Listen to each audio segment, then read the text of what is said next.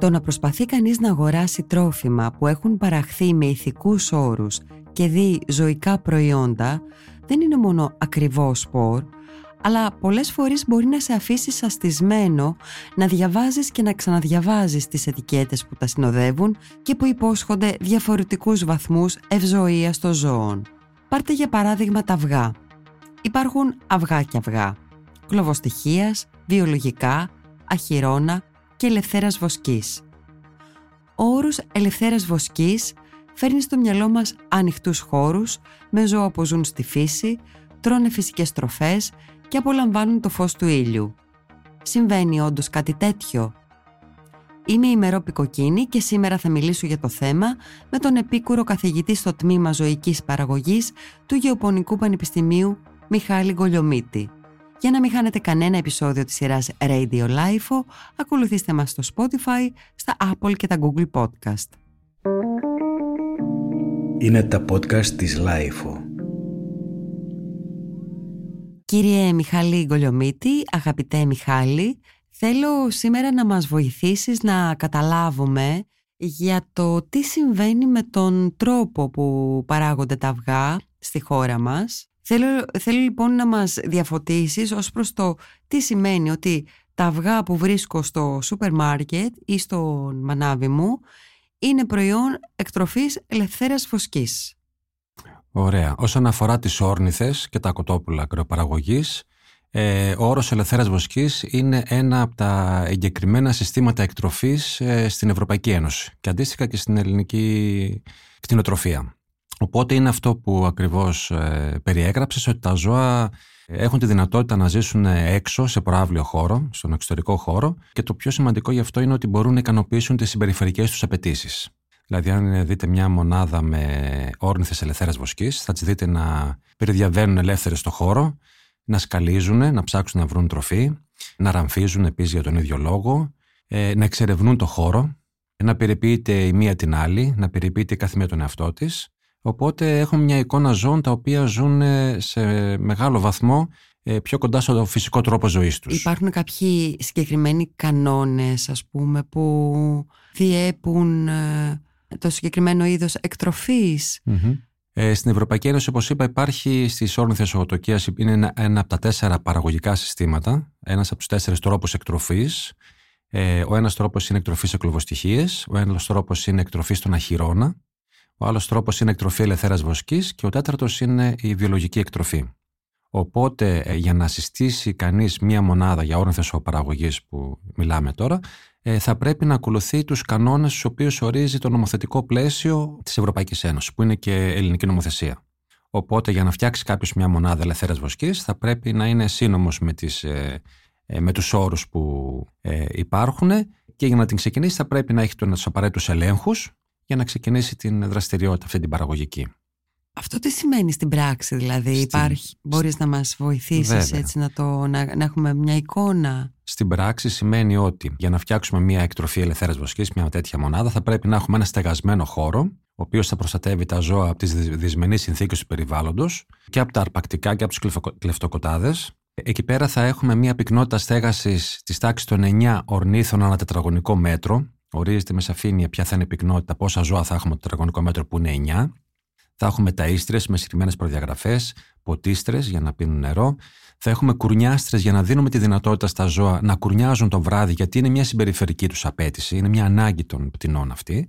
Ε, θα έχουμε φωλιές για να πάνε να κάνουν τα αυγά τους. Θα έχουμε ανοίγματα συγκεκριμένων ε, προδιαγραφών, έτσι ώστε να δίνουμε τη δυνατότητα τα ζώα να βγαίνουν σε προάβλιο χώρο, όπου και εκεί μας δίνεται στην ε, όρνηθες ε, της παραγωγή, θα έχουμε τέσσερα τετραγωνικά μέτρα αναόρνηθα στον προάβλιο χώρο, έτσι ώστε να δίνουμε τη δυνατότητα σε αυτές να βγαίνουν και να, να κάνουν όλα αυτά που σας είπα πριν, να ικανοποιούν τις συμπεριφερικές τους απαιτήσεις. Ο χώρος θα περιφράσεται για να προστατεύονται τα ζώα από τα αρπακτικά ή από άλλους κινδύνους, οπότε σε αυτό το πλαίσιο τα ζώα ζουν με όσο το δυνατόν περισσότερο φυσικό τρόπο. Αυτό τι σημαίνει επί της ουσίας; Ενώ οι κότες ζουν σε εξωτερικό χώρο. Θέλω να πω, τις βλέπει το φως του ήλιου, έτσι. Επίσης, Αναρωτιέμαι, τηρούνται αυτοί οι κανονισμοί; Δηλαδή υπάρχουν ελεγκτικοί μηχανισμοί που να το διασφαλίζουν αυτό; Ναι, οι όρνηθες θα πρέπει να βγαίνουν τουλάχιστον κατά το 1 τρίτο της ζωής τους στον πράβλιο χώρο, στον εξωτερικό χώρο. Ε, όπως καταλαβαίνετε το βράδυ ε, τα ζώα μπαίνουν μέσα στο στάβλο από μόνα τους. Οπότε τη διάρκεια της ημέρας όταν οι συνθήκες ε, το επιτρέπουν τα ζώα βγαίνουν ε, μόνα τους έξω. Όταν βρέχει καταρακτοδός φαντάζεστε ότι δεν βγαίνουν έξω και μαζεύονται μέσα στο στάβλο. Οπότε το ένα είναι ότι τα ζώα σε μία εκτροφή το 1 τρίτο της ζωής τους που σημαίνει ίσως από το μεσημέρι και μετά μέχρι το να βραδιάσει είναι στον ε, προάβλιο χώρο. Το άλλο είναι ότι γίνονται έλεγχοι αιτήσιοι σε όλες τις μονάδες όπου ελέγχονται οι όροι, προϋποθέ... οι όροι και προϋποθέσεις με τις οποίες αυτές συστάθηκαν και λειτουργούν. Έλεγχοι γίνονται. Με την αίρεση και τον περιορισμό όμως ότι τα τελευταία χρόνια η δημόσια διοίκηση δεν έχει, έχει μειωθεί το προσωπικό της δημόσιας διοίκησης και των ελεκτικών μηχανισμών. Ε, με συνέπεια, έχω ακούσει και είναι μια πραγματικότητα ότι έχουν μειωθεί το προσωπικό για τέτοιες δουλειές.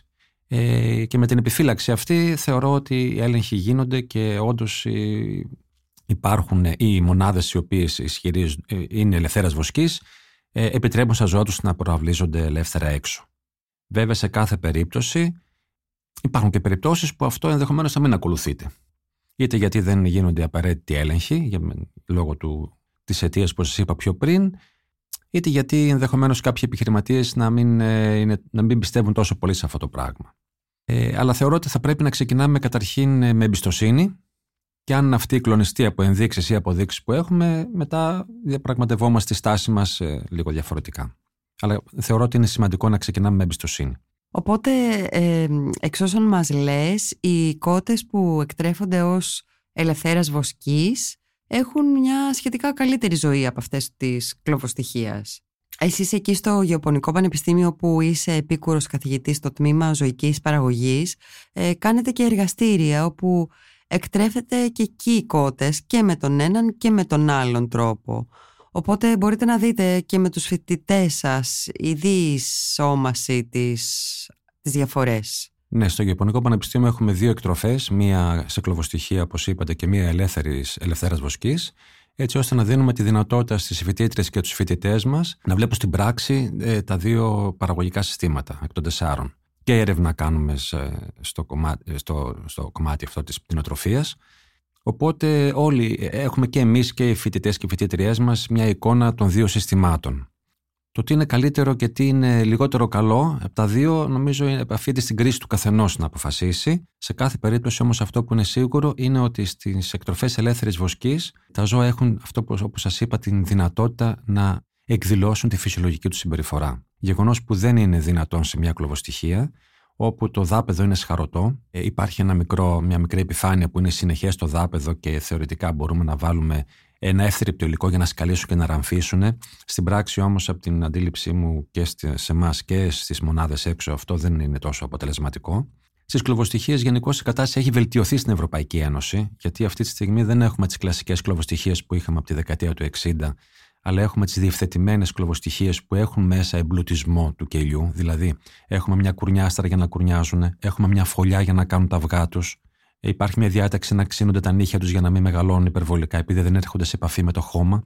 Παρ' όλα αυτά, ένα ζώο σε αυτές τις συνθήκες είναι καλύτερα από ότι στις ΗΠΑ που έχουν τους παραδοσιακούς κλωβούς, που δεν έχουν όλα αυτά τα πράγματα μέσα, αλλά δεν νομίζω ότι μπορούν να, να εκδηλώσουν τις φυσιολογικές συμπεριφορές και να έχουν ένα τόσο καλό επίπεδο ευζοίας όπως στην ελεύθερη βοσκή. Μπορείς, σε παρακαλώ, να μας ενημερώσεις και για τους άλλους τύπους εκτροφής από τους οποίους ε, προκύπτουν, για παράδειγμα, τα αυγά αχυρώνα και τι σημαίνει αυτό για τα ζώα και τις συνθήκες διαβίωσης τους; Τα αυγά χειρώνα είναι ένα παραγωγικό σύστημα στο οποίο οι όρνηθες δεν εκτρέφονται σε κλωβούς, εκτρέφονται μέσα σε ένα κλειστό χώρο, αλλά είναι στο δάπεδο. Κάτω υπάρχει στρομνή που είναι είτε άχυρο είτε ροκανίδι έτσι ώστε να έχουν ένα χώρο το, την επιφάνεια της διαβίωσής τους να μπορούν να σκαλίζουν, να ραμφίζουν. Ε, έχει θερμομονωτικές ιδιότητες, οπότε εξασφαλίζει ένα, ε, ένα καλό περιβάλλον για να ζουν τα ζώα στον αχυρώνα Πάλι με την ίδια πυκνότητα όπως στην ελεύθερη βοσκή, 9 κότες σε ένα τετραγωνικό μέτρο, αλλά εδώ πέρα δεν υπάρχει δυνατότητα της πρόσβασης σε εξωτερικό χώρο.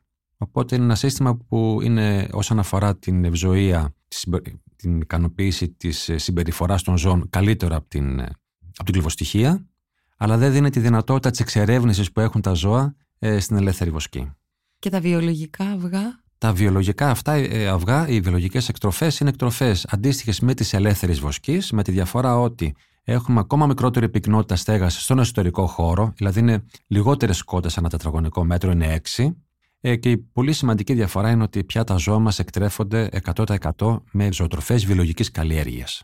Η βιολογική εκτροφή είναι ένα, ένα, πιο, ε, είναι ένα πιο ολιστικό σύστημα στο οποίο όλα τα στάδια παραγωγής και των ισρών και των νεκρών παράγονται και μεταποιούνται με τον, με τον ε, βιολογικό τρόπο παραγωγής, με βιολογικό τρόπο. Ε, εννοείται ότι ζούμε σε μια κοινωνία που νομίζω ότι λιγότερο ή περισσότερο έχουμε ξεκινήσει να σκεφτόμαστε την ευζοία των ζώων έτσι και πολύ καλά κάνουμε. Όμως ε, θέλω να μου πεις και το εξής. Υπάρχουν ε, ποιοτικές διαφορές ανάμεσα σε όλα αυτά τα είδη αυγών; Δηλαδή είναι το βιολογικό αυγό ας πούμε ανώτερο από κάποιο άλλο σε θρεπτική αξία; Η θρεπτική αξία των αυγών είτε είναι κλωβοστοιχίας, είτε ελευθέρας βοσκής, είτε αχυρώνα, είτε ακόμα και βιολογικά ε, είναι ίδια στα, στα τέσσερα παραγωγικά συστήματα.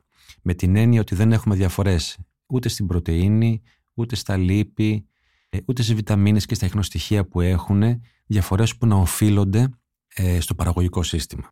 Για παράδειγμα, θα μπορούσαμε στην ελεύθερη βοσκή να καλλιεργήσουμε στον προάβλιο χώρο που ενθαρρύνουμε, ενθαρρύνεται η καλλιέργεια της γης ώστε να τσιμπολογάνε και οι κότες μας ε, ε, φυτά. Μια μικρή παρένθεση όμως ότι οι όρνηθες είναι, δεν είναι φυτοφάγα ζώα, είναι σποροφάγα. Οπότε δεν θα καλύψουν σημαντικό μέρος των αναγκών από τη χλώη και τα φυτά που έχουμε φυτέψει, αλλά θα πάρουν ένα μέρος απαραίτητο που χρειάζονται, συν θα ικανοποιήσουμε την ανάγκη τους για εξερεύνηση. Έλεγα λοιπόν ότι διαφορές που μπορούμε να έχουμε στη θρεπτική αξία μπορούμε να τις εξασφαλίσουμε και στην ελεύθερη βοσκή και στην ε, κλωβοστοιχεία. Δηλαδή, στην ελεύθερη βοσκή θα μπορούσαμε να καλλιεργήσουμε γλιστρίδα στον εξωτερικό χώρο, η οποία είναι πλούσιας σε ω3 λιπαρά οξέα, να τη φάνε οι κοτούλες μας, τη γλιστρίδα την, στον μπράβλιο χώρο και να έχουμε αυξημένη υπερεκτικότητα σε ω3 λιπαρά οξέα στα αυγά που θα πάρουμε. Α, οπότε από εκεί προκύπτει και τα αυγά με ω3 που βλέπουμε στα ράφια; Θα μπορούσε. Ο πιο κοινός τρόπος είναι ότι στα αυγά αχυρώνα είτε κλωβοστοιχία βάζουμε ένα 7 με 10% λιναρόσπορο, που επίσης έχει μεγάλη υπερεκτικότητα σε ω3. Οπότε με αυτόν τον τρόπο και στην κλωβοστοιχεία εμπλουτίζουμε τα αυγά μας με ω3 λιπαρά οξέα. Θέλω να πω δηλαδή ότι ε, τη θρεπτική αξία των αυγών μπορούμε να την τροποποιήσουμε σε όλα τα παραγωγικά συστήματα με αντίστοιχο τρόπο. Άρα στη θρεπτική αξία δεν υπάρχουν διαφορές των αυγών στα τέσσερα παραγωγικά συστήματα. Τελικά, Μιχάλη, απάντησέ μου στο αρχικό ερώτημα, αν και μας έχεις δώσει ήδη πολλά hint. Γιατί να πάρουμε ελευθέρες βοσκής; Ε, θα μπορούσαμε να αγοράσουμε αυγά ελευθέρες βοσκής γιατί νοιαζόμαστε για τον τρόπο με τον οποίο εκτρέφονται τα ζώα από τα οποία παίρνουμε την τροφή και οποιαδήποτε προϊόντα. Κατά μία άποψη, το επίπεδο πολιτισμού μιας κοινωνίας καθορίζεται από το πώς συμπεριφέρεται στους ανθρώπους σε κατάσταση εξαίρεσης όπως είναι οι φυλακισμένοι και, όπως, και πώς συμπεριφέρεται στα ζώα. Οπότε θα παρατηρήσετε ότι συστήματα εκτροφής με αυξημένα επίπεδα ευζοίας έχουν χώρες οι οποίες έχουν ένα βελτιωμένο επίπεδο τόσο βιωτικό όσο και πολιτισμού. Και κατά συνέπεια, νομίζω ότι ο λόγος για να αγοράσει κανείς, ένας πολύ καλός λόγος για να πάρει κανείς αυγά και προϊόντα κτηνοτροφίας από συστήματα με αυξημένα επίπεδα ευζοίας είναι γιατί αρχίζουμε και νοιαζόμαστε πια για την συνθήκες εκτροφής των ζώων και για την ευζοία τους. Δεν τα αντιλαμβανόμαστε σαν παραγωγικές ε, μηχανές. Γι' αυτό και αποφεύγω πια να χρησιμοποιώ και τον όρο κτηνοτροφική εκμετάλλευση. Προτιμώ τον όρο κτηνοτροφική μονάδα. Οπότε ένα αυξημένο ποσοστό του πληθυσμού πια σε όλο τον πλανήτη ε, ενδιαφέρεται για την ε, συνθήκες ευζοίας. Οπότε είναι νομίζω ένας σοβαρός λόγος για να διαλέξει κανείς αυγά από τα πιο εναλλακτικά συστήματα όπως είναι τα ελευθέρας βοσκής και τα βιολογικά. Οι φοιτητές σας τι σας λένε παρατηρώντας ε, τα ζώα στο, στα εργαστήρια; Το ότι κάνουμε τα εργαστήρια και μπαίνουμε στον ένα θάλαμο στην κλωβοστοιχεία και βγαίνουμε και στον άλλο θάλαμο μετά στην ελεύθερη βοσκής και οι συζητήσεις που γίνονται μετά είναι κάτι πολύ όμορφο και κάτι πολύ χρήσιμο για μένα σαν όχι μόνο σαν καθηγητής και σαν πολίτης. Έχω τη δυνατότητα να βλέπω αυτοί πώς αποτυπώνονται οι εντυπώσεις από το ένα σύστημα και το άλλο. Πολλές φορές τα παιδιά ε, στην κλωβοστοιχεία δεν βγαίνουν ποτέ οι κότες μέσα από τα κλουβιά. Λέω ποτέ παιδιά. Ε, θα εκολαφθούν, θα μπουν στο κλουβί και θα τελειώσει η ζωή τους. Από το κλουβί θα πάει στο σφαγείο μετά ε, στις μεγάλες επιχειρηματικές μορφής ε, μονάδες. Και κάποια, όχι όλα τα παιδιά, σοκάρονται. Κάποια άλλα παιδιά σου λένε ότι εντάξει, ζώα είναι, παίρνουμε τα αυγά μας, ε, είναι OK για μένα. Αλλά είναι ενδιαφέρον, επειδή δεν είχαν ποτέ ξανά τέτοια εικόνα της κλωβοστοιχίας, βγαίνοντας έξω λένε δεν θα ξαναπάρω αυγά κλωβοστοιχίας. Ή κάνω εγώ δημοψηφισματάκια μικρά και λέω ποιος θα ξαναπάρει αυγά κλωβοστοιχία και ποιος θα ελευθερά βοσκής; Και εκεί είναι ενδιαφέρουσα όλη η κουβέντα που γίνεται. Και είναι πολύ ωραία. Σε κάθε περίπτωση θεωρώ ότι είναι σημαντικό να έχουμε πρόσβαση στη γνώση και στην πληροφορία, να γνωρίζουμε και να επιλέγουμε μετά, έχοντας όμως την γνώση και την πληροφορία που απαιτείται για να διαλέξουμε σύμφωνα με το τι πραγματικά είμαστε τελικά. Ωραία. Αγαπητέ Μιχάλη Κολιομίτη, ευχαριστώ πάρα πολύ. Εγώ σας ευχαριστώ που μου δώσατε τη δυνατότητα αυτή να κάνουμε αυτή τη συνομιλία σήμερα. Είμαι η Μερό Πικοκίνη και αυτό ήταν ακόμα ένα επεισόδιο της σειράς Radio Life. Σήμερα μιλήσαμε με τον Μιχάλη Γκολιομίτη για όλα όσα θα θέλατε να μάθετε για τα αυγά και τον τρόπο παραγωγής τους. Για να μην χάνετε κανένα επεισόδιο της σειράς Radio Life, ακολουθήστε μας στο Spotify, στα Apple και τα Google Podcast. Είναι τα podcast της Life.